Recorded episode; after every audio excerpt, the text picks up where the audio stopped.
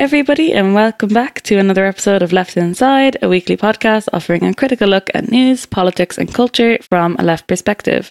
Today, I am joined by our Left Inside regular, Dermot Flood. Hello, everyone. Jesse's robbed hosting duties off me this week. I've usurped the power. Sean's double.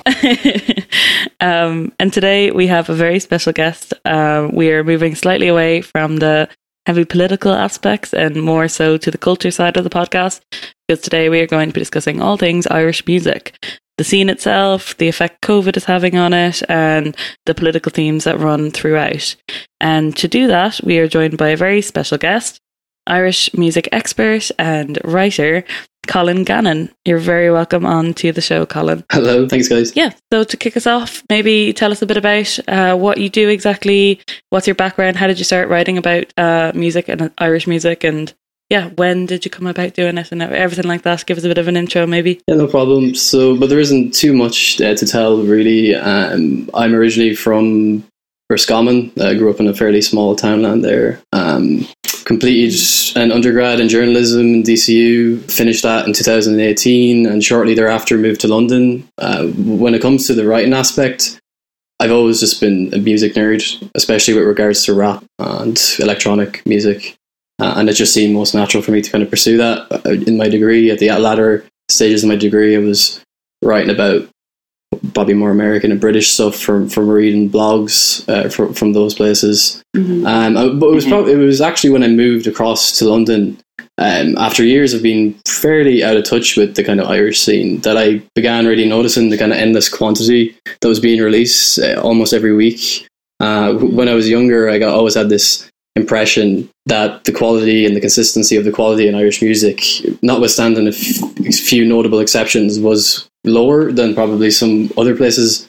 But uh, I kind of it was probably just my own ignorance uh, and kind of people like Owen Murray and Brian Coney uh, who run the Thin Air blog. Uh, they were mm-hmm. always visibly supportive of all the strange and avant-garde yeah. elements of Irish music, and that was definitely really galvanizing to me. And when I moved across the pond um, I definitely started unlearning some of that ignorance. And essentially, last year, I think it was January, I started like a monthly column collecting all of my, my favorite music in Irish music. And I really started noticing how much quality there was for such a small place. Um, and I couldn't even pack in, maybe I was struggling to get pick mm. eight or nine songs and narrow it down. Yeah. Um, but yeah, so uh, it's more of a recent thing when it comes to my writing of it, um, and uh, it's it's always kind of run parallel with the politics aspect as well, which I'm obviously really interested in. And th- I would say the scene in the past couple of years has definitely come on leaps and bounds uh, in in a lot of ways. Yeah, it's funny when me and Jesse were speaking about this the other day. I mentioned that like uh, only in I'd say the last year or two I've come back to Irish music because growing up similarly I would have always dismissed it as like a bit naff or thought there was nothing happening in the scene. Um, and I think a lot of a lot of the songs that would have like hit hit the mainstream were kind of jokey. Yeah. So that like lent into me just dismissing it outright. But coming back in the last like year or two, you realize how like dynamic and kind of vibrant it is at the moment. There's definitely no lack of uh, talent out there. Mm-hmm. You kind of touched on that uh, change. Like, when was it that you noticed it, and what would you put it down to? Probably the last two years when when I really started kind of following it more intently. Um, and it's it's nearly impossible to comprehensively explain and pinpoint precise reasons why. Yeah. And um, the scene, like, it seems more varied and and qualitatively probably better. Mm-hmm. Uh, but I think there's definitely arguments to be made that it's some combination of the internet, mm-hmm. immigration, wider societal changes in Ireland, I guess, like a social liberalization, mm-hmm. uh, and then probably as well as that, just the, the, kind of nature of the Irish music industry or kind of lack thereof.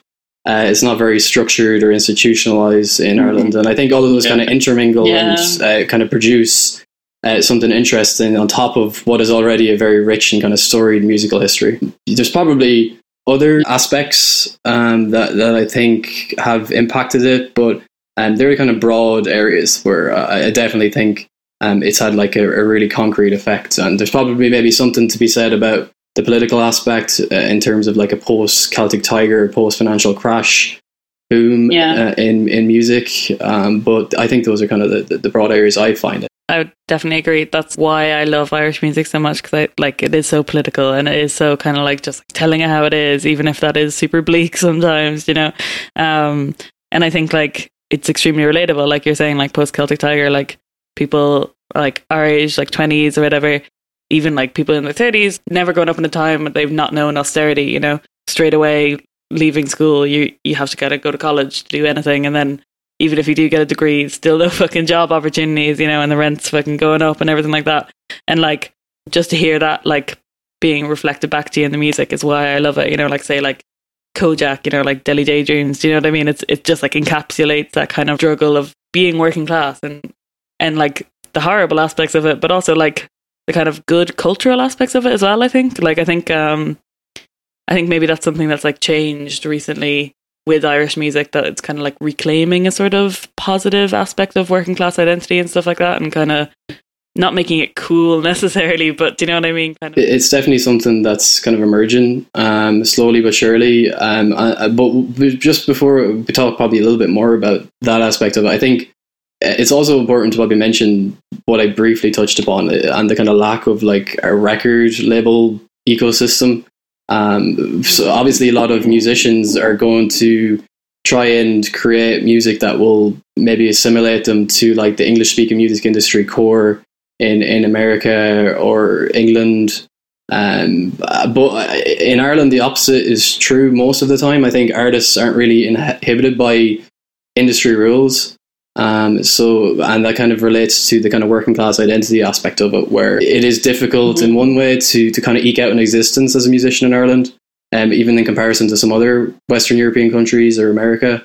But it kind of feeds this kind of creativity and this definitely this like positive carelessness and carefreeness, um, which you could evident in the in the, the way music is actually released as well. It's quite like disjointed and there's not a lot of PR surrounding it. So um, and you, mentioned the working class identity aspect of it, which is definitely the case. Um, it's probably uh, something I've been thinking about, and this is just even just prior to, to, to kind of joining the call with you, was the comparison I think that you can draw between something like the rise of like Irish post punk bands, uh, such as mm-hmm. Fontaines DC, Murder Capital, uh, I'm not sure if you guys have listened to them or if you if you like them. Yeah, I, yeah. I can love them. Yeah, so they're not they're not exactly my cup of tea, but I, I think there's like an interesting comparison to be made with their rise and the kind of um, rise of Irish drill music, which is by an Irish made by working class mm-hmm. young black kids from Dublin, Athlone, Longford,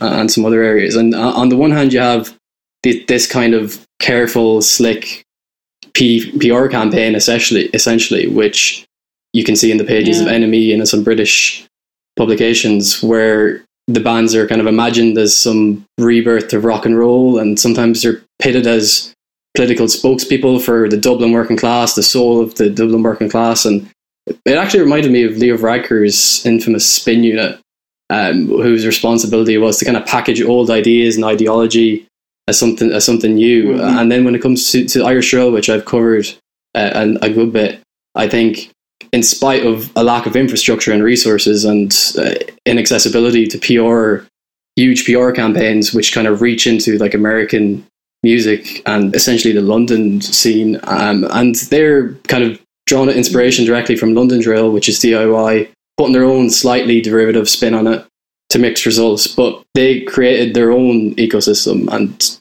they got together a bunch of videographers, rappers, producers, created their own YouTube channels and networks, and then began releasing music themselves in this very like self-controlled, self-deterministic way. And I always think that's a interesting comparison to make with the kind of PR light campaign you get from those type of bands, and they've kind their lyrical content is quite explicitly political, uh, and yeah. Irish drill. they're not necessarily going to be quoting Marx or uh, t- talking about uh, the the kind of everyday anxieties yeah. too much is a lot yeah. bombastic. but um, it's it's I think it's it's it's the existence of working class artists against the odds is a political act and a political moment in itself. Um, so I think that's this to the kind of dichotomy that I think is really interesting in Irish music right now.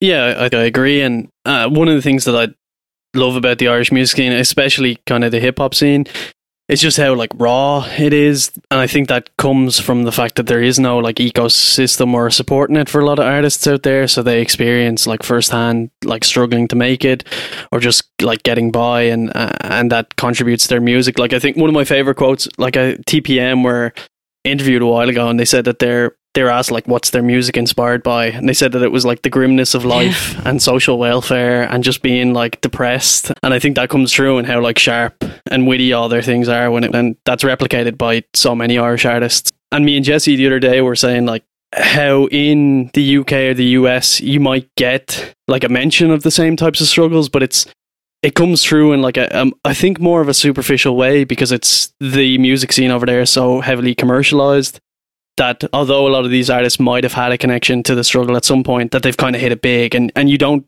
really get that as much with Irish artists, I find, and you that's why you still get such like a gritty impression. So do you find like Irish artists to be a bit more genuine in this in this area? Because I know you've written about both the Irish music scene and elsewhere. Yeah, uh, well, I think when when we're talking about kind of political energy in Irish music. I think it's also important to, to remember the kind of illustrious history of uh, political music in Ireland. And mm-hmm. there's probably a full book to be written about politics infusing music in contemporary Irish history. Uh, and even just the rich history in and of itself of the, the rebel music, um, mm-hmm. the, the, the, rousing songs of like rebel music and stuff. And, and one interesting example I actually wanted to write about before um, was a, a, group called Marxman, uh, who were essentially like an Irish slash Jamaican hip hop group. There was like an Irish guy, and I think there was a Jamaican guy, maybe two Irish guys, and they were formed in like I think there was the late eighties. And their lyrical lyrics were, were hilarious, like combination of like socialism, anti-colonialism, and Irish republicanism, and it was like this weird mix of like James Connolly and Public Enemy. Um, but but I, I uh, that sounds amazing. yeah, it was like, and I think they eventually ended up like performing on top of the pops and, and everything. Uh, so they kind of had like a actually like a peak of like relative popularity in the UK anyway. And even the further back in time, there's like Luke Kelly, uh, like mm, avowed yeah. socialists who I think performed uh, for election rally for Mick O'Riordan, who was like the former general secretary of the Communist Party of Ireland, I think in like the sixties, and obviously Christy Moore as well, who who he literally titled an album H Block in support of the H Block IRA protesters in 1978. But uh, when it comes to kind of the politics and the struggles, modern struggles, there's definitely, uh, like you said, the fact that a lot of these artists, 90% of these artists are unsigned and independent, kind of gives them the space to to essentially say what they want to yeah. say without ever having to worry about um, being punished economically or not getting certain negative publicity, I guess. Um, and the, you definitely kind of hit the nail on the head in terms of the, the kind of the, the recent struggles with um, austerity and definitely like mental health uh, when it comes to TPM. And I, it, obviously, when it comes to uh, pop superstars who are signed to major labels, uh, and they're kind of pontificating from like private jets and mm, gated communities yeah. about the importance of voting or kind of thing, yeah. shoehorning social justice messaging in. But when it's Irish artists, there's something very believable about it when they're talking with passion uh, and specificity uh, in either the music or on their social media channels uh, about certain issues. And so, yeah, it's it's definitely like a massive, stark difference. Definitely, and like I think this is like a positive thing and also a negative thing. Do you know what I mean? Like it's like it is cool that it is like so authentic and real and like you say, it's not like this kind of like posery shit of like pretending whatever common people sort of thing, you know? Um but on the other hand, it's like it's not good that Irish artists aren't being paid enough. Do you know what I mean? Like it's it's not good that they have to, you know, live on welfare or whatever. It's like they should be getting paid for the talent that they're providing and stuff. And like I think I think it's like a it's a real trope. Like you know, Irish people kind of pride themselves on being, you know, the poets and the artists of the world, and like um, you know, the kind of full of culture, and that's all. That's what we have to offer and stuff like that. But yet, at the same time, the Irish music industry like has just like lack of funding, like that you were saying, like the kind of like unsigned, which is good in a way, but also just like not great because like these people need to make a living as well, you know? Um, and I think like this kind of sentiment of like Irish people being like full of culture, it's become more and more hollow just because like, yeah, there is just like defunding of independent artists and like money is being pumped into more commercial friendly sort of art and stuff like that, and kind of like things that profit big businesses and like the tourist industry and stuff like that. Um, and this is something that you've written about a lot, Colin, about like Irish artists being like forced abroad and stuff like that. So they have to make their name somewhere else first before they can return to Ireland, you know, with a bit of money so they can do some gigs and stuff like that. Um, yeah, maybe you can elaborate more on this kind of like process and maybe where do you think like the pri- priority areas are for improvement here? Yeah, so well, there's a there's like a multitude um, of, reasons why people leave, but by and large, it is because there isn't really any um, opportunity to, to kind of grow um, like a fan base really in Ireland. Um, but when it comes to the, the economics of it as well, and the, the kind of actually parlaying your talents into a career, um, and it, it probably applies to all areas of the arts. But it, I think the, the one of the more broad issues encompassing large sections of the most ex- exciting musicians on the island is probably a refusal of both government and traditional like tastemakers to legitimize certain types of music. Um, so I remember one thing that like figure that blew me away was in 2018 uh, when the Ireland's Department of Culture um, essentially gave 78 million euro in state funding to the National Concert Hall. Yeah. and uh, against the backdrop of thousands and of of artists emigrating across a short number of years and f- small niche festivals shutting down because of a lack of funding. Um I, I just it just it kind of it's baffling to me. And th- there's obviously like a cultural backwardness dimension to it but it's probably more sensible to understand that in like class terms i think it, like those institutions cater almost exclusively to elites and fat pocketed tourists, whereas small festivals who kill for Yeah. funding are targeted at the precariat, the young, and kind of a nice mixture and Mhm. confluence of working class and middle class people who are just looking to to kind of have some fun uh, during the summer. And one thing that sometimes gets brought up as Yeah. well in, in in terms of artist support systems is Mhm. state support and I think for already established artists, that's important, but I think it kind of fundamentally misses the point about art and cultural production. For for already established artists, um, I think that it's misses the point. State funding, uh, obviously, artists can be nurtured, secure in receiving grant aid in, in a capitalist state, but I think the, the quest for artistic flourishing should, on the left, be part of like a broader argument for, for economic freedom for, for everybody and it, it reminds me of that like cliche that the cure for cancer is probably trapped in the mind of uh, some child who, who cannot afford education. Um, Mhm. Like if music were to be decommodified and demarketized, and the wider kind of musically inclined working class and uh, Mhm. wider public were to have well-paying jobs with unpressurized lives, like who knows what type of direction avant-garde direction in particular music might take again. Uh, and uh, there's another irish music journalist Dean Van Nguyen um, who who wrote actually a really excellent piece for Jacobin earlier this year about the streaming economy, and there was one like, mind blowing statistic in it as well uh, in regards to streaming that it, the Recording Industry Association of America they had seen a thirteen percent increase in revenues from uh, Yeah. 2020 through 2018. So streaming is essentially uh, an absolute windfall for huge companies uh, who own like a multitude of smaller independent labels as well. Um, but all the money ends up obviously just filtering towards the, the, the bigger pop stars and the kind of corporate shareholders in these massive companies as well. So in, in an Irish context, streaming is particularly meager um, just simply because Ireland is such a small country, uh, and it, that kind of holds back a lot of people as well because you you can barely make music from the live scene because there's a lack of space and uh, venues are shutting down, and then kind of combined with that, you, you can't make money from streaming. So it's kind of a double edged sword in a way. Yeah, and I think on that point of funding, we've seen recently um, a couple of protests. You have event organizers and artists kind of making their struggles clear.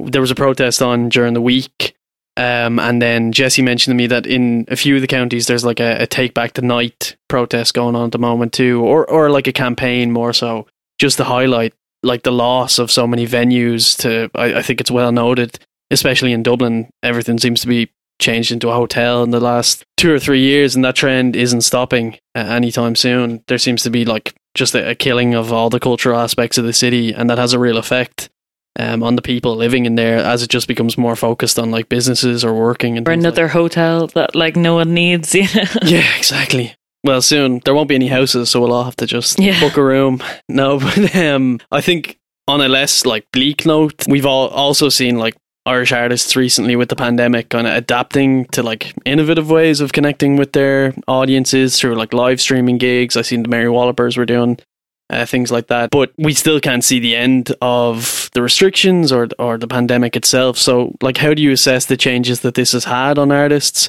and the music scene in general, and how do you think it'll continue to affect uh, both of these things? in the same way that COVID has exposed all of the kind of contradictions and um, like fault lines at the heart of the, the kind of economic system, it's definitely brought to the fore how unsustainable the arts are for, for musicians. I, I'm not sure if like any research or anything has been done on this, but I probably you could hazard a guess that probably over ninety percent of Irish musicians that you listen to and that you're a fan of rely on other sources of income to, to create their work. Um, and I think that's probably why you see a lot of like Irish bands and, and uh, singer songwriters and producers kind of retire early or like disappear into the horizon with no trace. And uh, I think the COVID 19 crisis has definitely brought into sharp relief the fact that musicians and uh, musicians who perform live really rely on the live side of the business. And th- that kind of coupled with the woefully like insufficient paychecks from streaming um, it makes it an absolute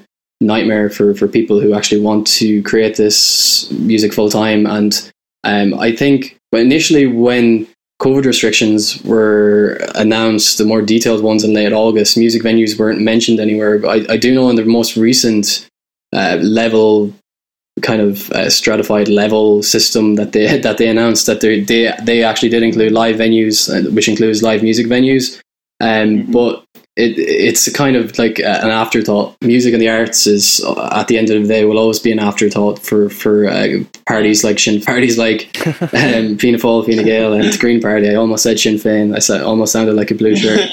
uh, but um, yeah, I think it's it's it's a massive crisis, um, and I think they're claiming that they're prioritizing the arts because it's probably uh, most at risk of just kind of disappearing because of local venues. Local venues aren't profitable in and of themselves, uh, so it, they can easily be swooped up by developers and turned into, as we said, hotels or apart hotels or shoe boxes for for for people to to rent. But um, yeah, I think the COVID nineteen crisis has made already existing issues uh, and kind of uh, brought them to to kind of to the edge of just complete annihilation, essentially. Definitely. And I think like the point you were making about the type of music that like kind of this, you know, so more so independent Irish music scene is making, you know, um, that it's not profitable, it's not in any way sort of marketable to people.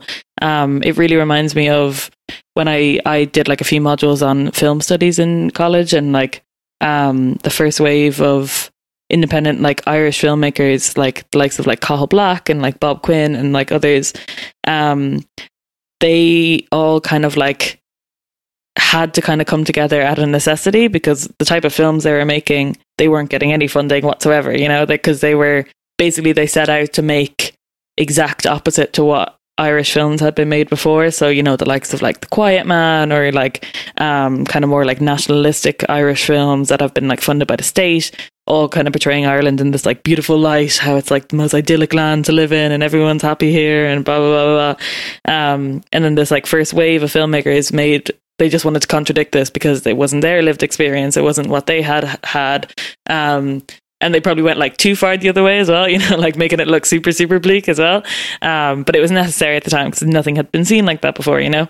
Um, and they struggled massively with like lack of funding, lack of any sort of help, any sort of kind of like um, support from the government or from any sort of state funding media company or anything like that. And like I feel like it's like a lot of parallels with the Irish music scene at the moment. And the way that we learned about it in college was that like all of these filmmakers they like helped each other out massively and like they worked on each other's films. They like wrote scripts for each other. They would like give their time for free to the others for their films, even though they were actually their own direct competition. You know, they were the ones all fighting for the cinema like whatever. But they still helped each other because they were all kind of fighting forwards this like one goal of like trying to portray like realism in Ireland rather than this idealism that had come before.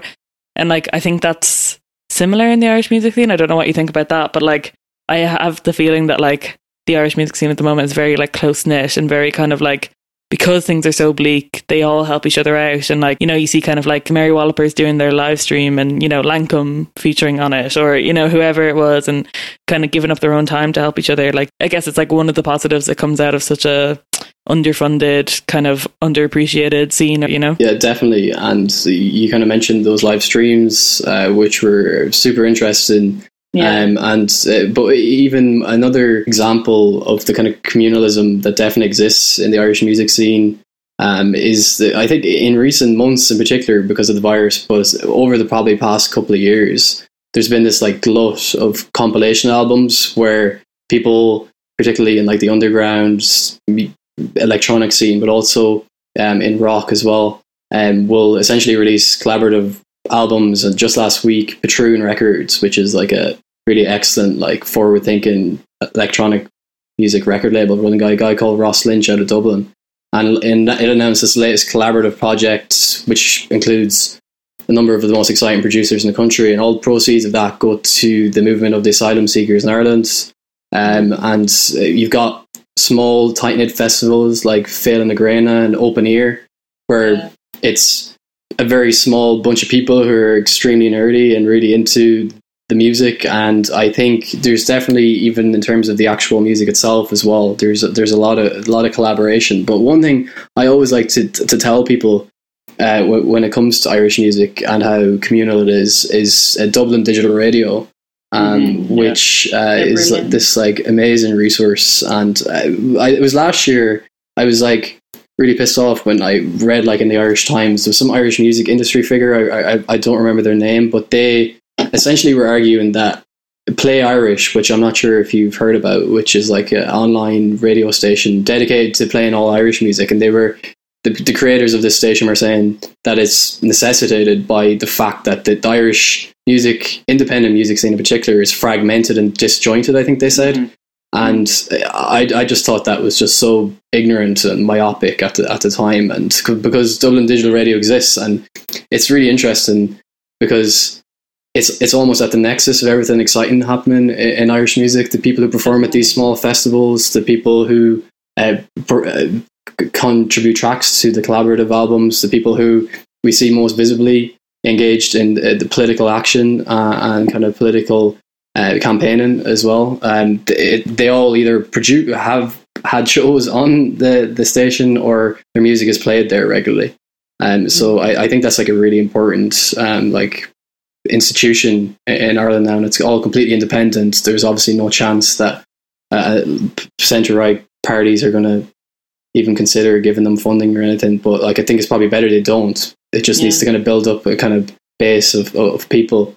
And so yeah, there's definitely it's it's it's kind of encouraging as, as like in, in in a kind of more general sense, social sense that you can see this communalism in Irish music, and you'd wonder how this can't be extrapolated out to, to kind of wider society and to, to other art forms as well. Absolutely. I love seeing kind of collectives coming out, independent collectives, and I think there's been a, a major burst through of them over the last couple of years, and th- it's a phenomenal thing to see.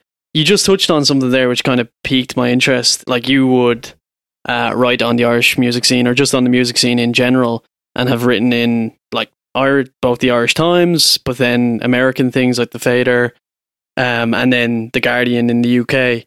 How do you find the reporting in Ireland here? Because I've I've seen a few artists uh, only recently kind of criticizing the fact that at most or the mainstay of like Irish reporting on the music scene will be like a top 25 Irish artists at the moment or top 50 and it'll just cut out like a vast amount of people um, who mainly need the support when they don't get a spotlight elsewhere. So how have you found the reporting to be here in comparison with elsewhere, and what are the real like gaping holes uh, in the area? Yeah, so uh, it, it it ties into it's almost like the underbelly of the interconnectedness of the scene in in that there is definitely a dearth of actual long form coverage of Irish acts um, which they, they, they, some might argue they don't need, but I think it's definitely important. And the, the, aside from like dedicated voluntary blogs, like the Thin Air, GoldenPlec, um, uh, and Nialler9, and, and, there's also like new media such as like Mabfield and Sold Out.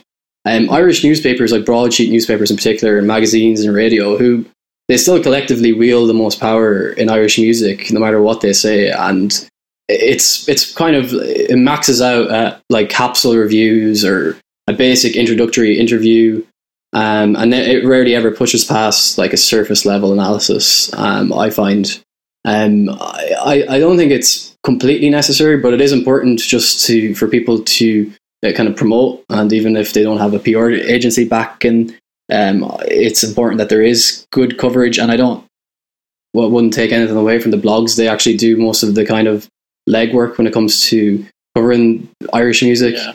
Um, but obviously, it also comes down to, uh, to the, the kind of slow, agonizing death of newspapers and print yeah. publications. So there isn't really any resources in those places to kind of put towards music because, uh, broadly speaking, people don't really want to read music criticism. It's only really critics and musicians themselves who read music yeah. criticism. So I'm not really sure. There's definitely space for really interesting personal stories uh, and kind of um, long form pieces talking about trends in Irish music, but there isn't really much space, as you say, to, to kind of pitch that. It's very interesting. One question I have, and maybe it's a bit nostalgic now, seeing as we're all missing gigs and kind of like missing the music scene and stuff like that during COVID. Um, do you have any highlights of kind of your time writing about Irish music and stuff like you know going to gigs and reporting on them. Is there anything that stands out to you so far? I just I'm I just want to live vicariously through you because I want to go to gigs pretty much.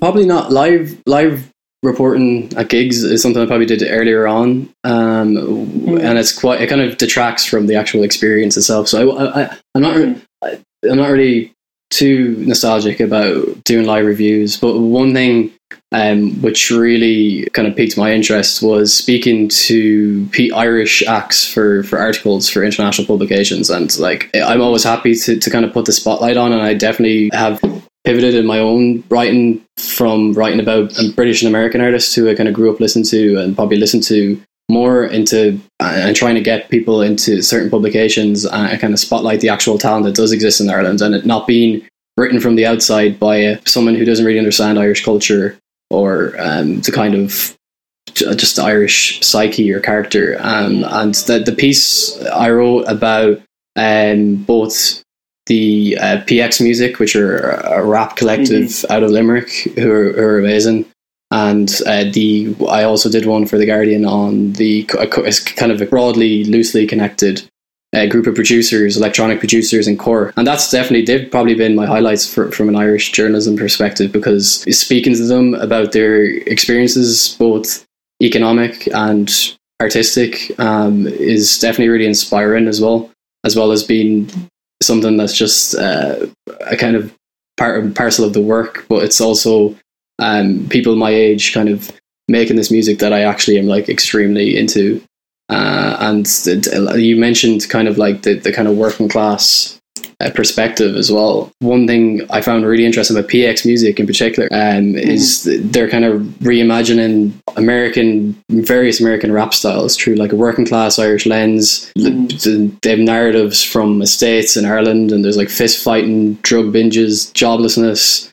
And it's this idea that Irish people can make music which follows a stylistic lineage an international lineage usually, but it's kind of imbued with their own local experience, worldview, yeah. language, and uh, yeah, that's definitely the most exciting thing to me is covering up and coming Irish artists uh, rather than live live uh, live events. I actually read that piece. I thought it was really really great, and I hadn't heard of most of the collective before that, but I was, I think I was kind of just astonished with the way that they had, um, like you said, taken on foreign trends and made it their own. And we'll link that in the in the description for sure. And we're similarly hoping to be able to like interview and discuss music with more artists in the future. It's just about kind of bridging that gap between the political and the cultural uh, at the moment. But I think just from this conversation, you can see how clear it is, uh, like how clear both of uh, they like they impact each other. But then I think just just um finally is like is there any artists that you think should, people should check out at the moment in, in a similar way that you had pointed out uh, PX Music, but is there any like hidden gems that you'd like to shine a spotlight on at the moment, or that we could stick in the episode description? Well, well I will. Uh, well, a moment with something you just said, uh, kind of mm. um, is interesting about the kind of clash of kind of politics and culture yes. and how they're so intertwined. But and yeah. I, I, but there always one thing that I think is not worrying or concerning, but there's definitely uh, economic powerlessness has kind of led to people mm. over relying on arts and art and probably consumption more generally as as a means of collective action. I, I think people sometimes confuse the act of consuming with political action, and that could be right. like ecologically conscious fashion or sustainable washing up liquid, yeah. or it could be a pop song. And I think artists bear a lot of pressure to be the vanguard of some mass movement. That I think they should be a reaction to or reflecting back and being critical right. of. But and some music fans, especially with the emergence of Twitter in particular, but just social media more generally, kind of project their political and moral desires onto to artists, um, yeah. which which I think is completely unfair and will always end in tears. Mm. And uh, I think there's there's something that Mark Fisher um, used to to kind of always write about, and that was that for music to be radical politically, it has to be experimental uh, formally, and and it has to have the capacity to kind of open up like a space of like possibility in, in people who are listening. Um, and if that if you hear something completely new and alien, that kind of instills a confidence and belief that change could be possible in other avenues of life. If if you get me. Um, so that's something I definitely firmly believe. And when it comes to other recommendations, um, probably f- following on from that, I would definitely recommend listening to uh, any of the producers that I mentioned in that piece. Mm-hmm. In particular, Light. Uh, his name is Eamon, uh, and uh, he's a really sound guy. But he had an album that came out last year. It's definitely my favorite Irish album. I, I won't read out the, ti- the, the whole title, but the start of it is uh, Gore-Tex in the Club.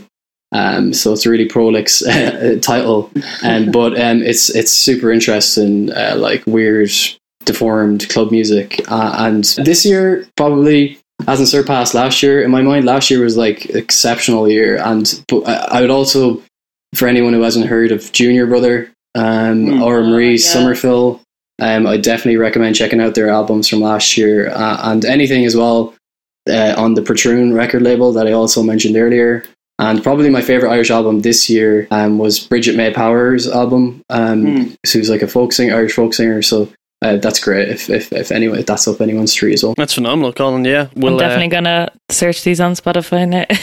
yeah, your recommendations are probably the highest uh, rated yeah. of anyone I'd have in my circle at the moment. So yeah, they're all going on the on the playlist now. But that's uh that's perfect, and I really enjoyed this conversation. Uh, it was mm-hmm. nice to kind of depart from the grim and gloomy politics. But I think that should do us for for this week. And I'd uh, like to say a major thanks to Colin for joining us. Yeah, thanks, guys. And we'll have to get you back in the future because no doubt things will change over the next couple of months, and and hopefully we do get a taste of the heights that were reached last year, um, even with the pandemic. So I think I think we mentioned on the last episode as well that this will probably be the last episode that we have under Left Inside, the name, as we're planning on relaunching the podcast next week to tie it a bit more closely to our magazine Rupture. So do keep an eye out for that, as I'm sure we'll have a few things in store online. But other than that, uh, thanks a million for everyone for listening, and once again to Colin and Jesse Cheers. for joining me. Cheers for tuning in. See you all later. Goodbye.